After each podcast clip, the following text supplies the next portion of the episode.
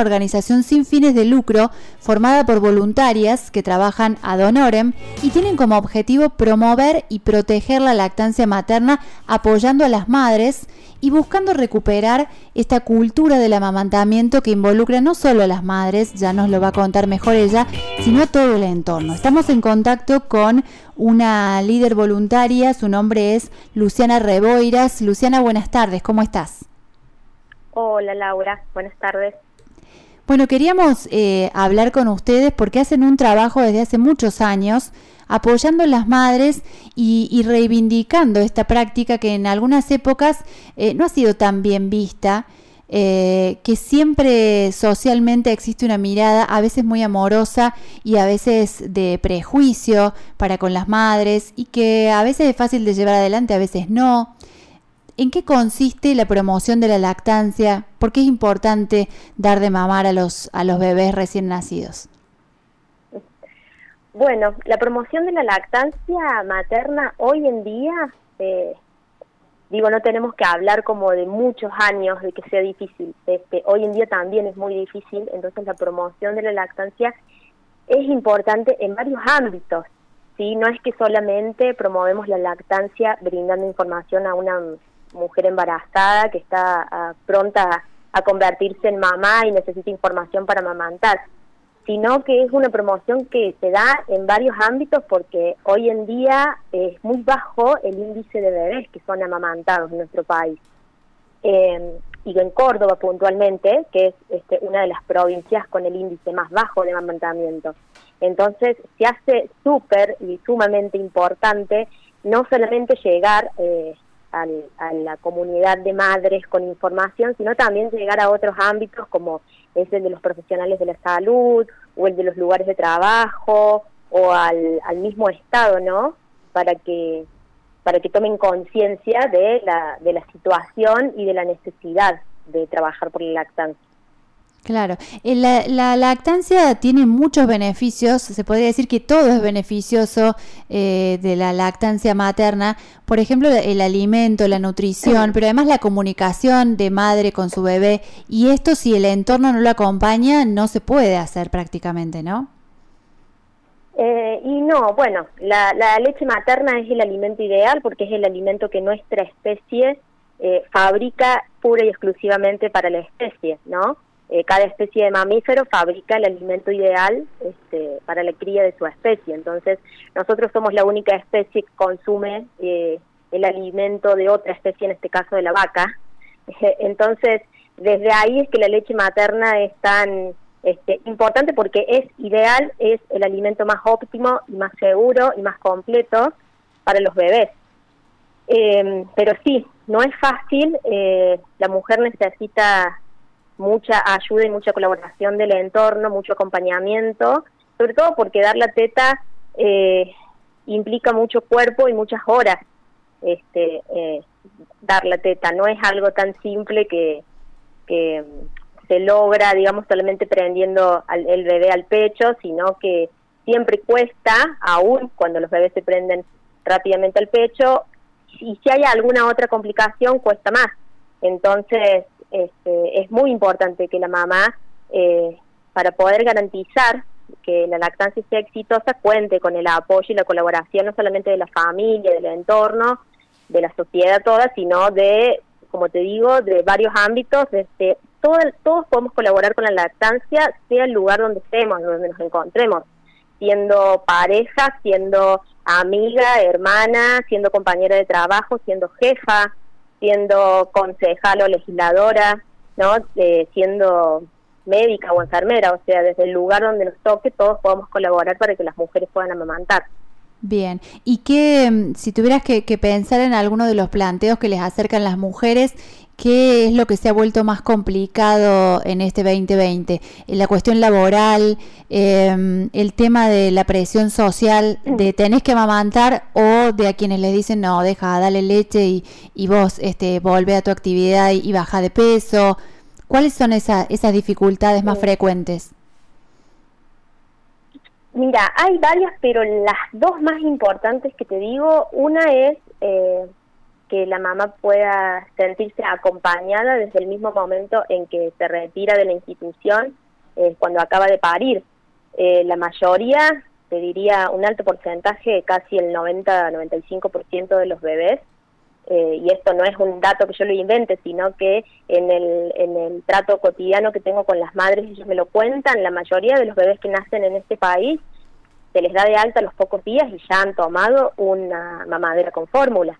Digo, entonces desde esa primera señal es que es un desaliento hacia la mamá eh, para que continúe con la lactancia. Entonces muchas mamás llegan a la casa los primeros días con su bebé y ya tienen una receta para comprar fórmula y complementar por si el bebé eh, llora o le cuesta prenderse la teta. Cuando en realidad hay muchas otras herramientas y muchas otras cosas que se puede hacer para acompañar a la mamá y para que pueda lograr esa lactancia. Y después otra dificultad muy grande es el momento en que la, mamá tiene que volver al trabajo, porque no solamente que la licencia por maternidad es, escasa, es muy baja en el sector privado sobre todo, eh, que algunas mamás a partir de los 45 días ya tienen que volver, otras se pueden acomodar unos días más este, y volver después, pero eh, falta mucho ese acompañamiento desde lo laboral para que les den el permiso, para que se puedan extraer leche, para que les den un espacio adecuado donde puedan sacarse leche, eh, para que no le hagan mala cara cuando la mamá se retira unos minutos a sacarse leche, ¿no? Este, falta, falta bastante también en lo laboral para poder acompañar a las mujeres que necesitan amamantar y a la vez salir de casa para ir a trabajar. Claro, sí, la presión es mucha por donde se lo mire y sobre todo para las primerizas, ¿no? Que a lo mejor si no tuvieron ese, ese impulso desde la clínica o desde el hospital, eh, se van sin saber que van a poder realmente amamantar a, su bebé y a lo mejor eh, esto de que al principio el bebé no se prende, no toma, las termina desanimando y, y siguen con la leche de fórmula. Sí, hay algo que nosotros siempre eh, rescatamos y es que la lactancia es un saber de las mujeres y es un saber que siempre eh, nos hemos transmitido las mujeres entre nosotras de generación a generación. Pero a lo largo de la historia hubo un momento que ese saber y esa transmisión se cortó, que fue justamente cuando se logró crear este, una fórmula láctea, eh, la cual pudieran los bebés este, alimentarse y crecer. Eh, entonces, desde ese momento en el cual se incentivó mucho la leche de fórmula, las mujeres fueron perdiendo la práctica del amamantamiento, entonces de repente eh, mi mamá, que no dio la teta casi, este, yo al ser madre, ¿a quién le voy a pedir ayuda si no hay mujeres en mi familia que no amamanten? Claro. Entonces ese compartir y ese saber de mujeres que se fue perdiendo, tampoco lo encontramos, que además no encontramos lugares este, donde eh, haya profesionales que nos lo nos, nos ayuden este, y nos alienten la lactancia y tampoco encontramos este, lugares donde podamos acudir, eh, porque bueno, esto es más o menos lo que queremos hacer con Liga de la Leche, nosotros nuestro principal apoyo es un grupo de madres, donde las mujeres puedan asistir y entre madres compartirse y acompañarse, y donde podamos encontrar otras mujeres que también amamanten, porque aunque uno piense que es eh, puede llegar a ser lo más lógico, no es hoy en día lo habitual. Dar la teta no es lo habitual, entonces es difícil encontrar este, en nuestro entorno mujeres que amamanten. Entonces, bueno, de ahí se hace indispensable el acompañamiento. Y, y en este año eh, han notado una disminución aún mayor con el tema de, la pandemia. ¿Hay más miedo? Eh, ¿Hay mayores precauciones o, o prejuicios, vuelvo a decir, en los hospitales?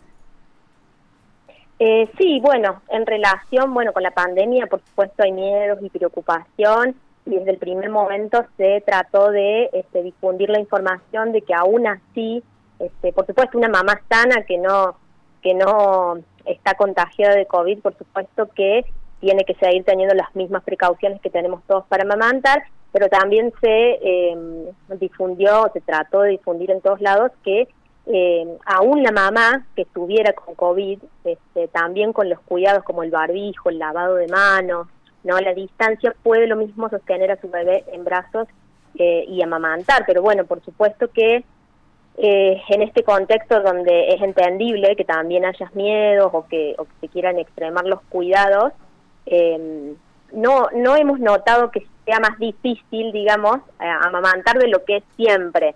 Bien pero sí, bueno, es importante decirlo, que, que, que, igualmente los mismos cuidados que se tienen, aún la mamá con COVID también puede amamantar. Bien.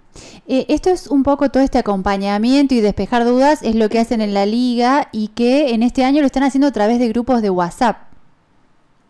Sí, sí, bueno, nosotras, nuestra dinámica es que en los lugares donde estamos este, nos reunimos presencialmente con las madres y bueno, ante esta situación de que no nos podíamos eh, reunir, inmediatamente empezamos a ver, bueno, cómo podíamos hacer para seguir brindando el apoyo a las madres, porque no es lo mismo eh, apoyar a una mamá por teléfono sola que hacerlo en grupo. Así que bueno, nos pusimos todas al tanto y enseñarnos unas a otras para las que no sabían y empezar a, manejar estas herramientas virtuales para poder hacer grupos de apoyo virtuales, ¿no? Este, por Zoom. Entonces las mamás este, se pueden conectar todos los días, casi hay grupos de apoyo eh, en nuestra página web están este, publicadas las fechas y los horarios y los contactos de la coordinadora y se pueden sumar a los grupos virtuales y la dinámica es igual que la de un grupo presencial donde las madres comparten su vivencia, su experiencia, se sacan dudas, eh, reciben eh, información, ayuda, todo lo que necesiten. Bien, Luciana, para cerrar queremos pedirte que, que nos dejes una reflexión o un resumen en lo posible de por qué es importante amamantar. Ya hablaste de la nutrición. La verdad confieso que pensé que estábamos mejor que hace 10 años, porque si bien hay más eh, presiones laborales, también imaginaba que estaba más extendida la importancia de la lactancia. Bueno, lo que vos me decís este, nos habla de que tenemos que seguir insistiendo y seguir hablando de este tema. ¿Por qué le dirías a aquellas familias que nos están escuchando, que están pensando en tener un hijo, que están esperando un hijo, eh, que es importante darles de mamar a esos bebés y a esos padres acompañar y a esas amigas y hermanas acompañar a las madres? Eh, bueno, a ver, los beneficios de la leche materna eh, son públicos y están al alcance de todos. Digo, todos podemos googlear en internet y ver los beneficios y, lo que aporta la leche materna que no aporta la leche de fórmula, ¿no? Cualquier otro alimento. Eh, yo creo que la información está, lo que, lo que falta justamente es el apoyo a las mujeres que deciden amamantar, ¿no? Porque no podemos obligar a nadie a que dé la teta, porque dar la teta implica poner el cuerpo. Entonces las mujeres, eh, por supuesto que es una decisión que tomará cada este, eh, mamá y cada familia con respecto a la alimentación que quiere para su hijo o hija, pero este sí es importante este rescatar que eh, las mujeres que decidan amamantar eh, eh, tienen, digamos, para poder lograrlo, lo mejor, con lo mejor que pueden contar es con la información eh, y con el apoyo, ¿sí? Eh, apoyarse en otras personas que le validen ese deseo y esa decisión este, de amamantar. Em, porque la, la información, hay evidencia científica de años y años de investigación y ya todos sabemos que la leche materna es lo mejor. Bueno, entonces trabajemos y hagamos posible y mejoremos las condiciones para que todas las mujeres que deseen amamantar puedan hacerlo, ¿sí? que no tengan que estar luchando contra obstáculos en diferentes lugares para poder este, conseguir eh, eso que debería ser la norma, digamos. Bien. Luciana, te agradecemos mucho que te hayas este, tomado este tiempo para brindarnos toda esta información y para alentar en definitiva a las familias y a la sociedad a, apoyar y a ser parte del acompañamiento que necesitan las mujeres y los hijos para poder este, llevar adelante esta práctica de amamantamiento.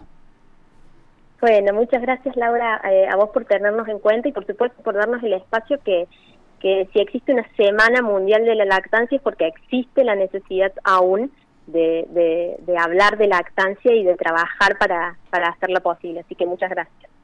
Así pasaba entonces por Tardes Únicas Luciana Reboira, ella es líder voluntaria de la Liga de la Leche Córdoba y nos habló sobre la importancia de eh, la lactancia materna en esta que es la Semana Mundial de Promoción de esta práctica.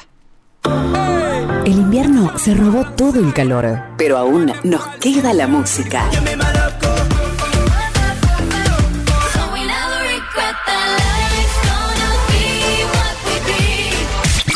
Radio Única 104.3, 104.9 FM.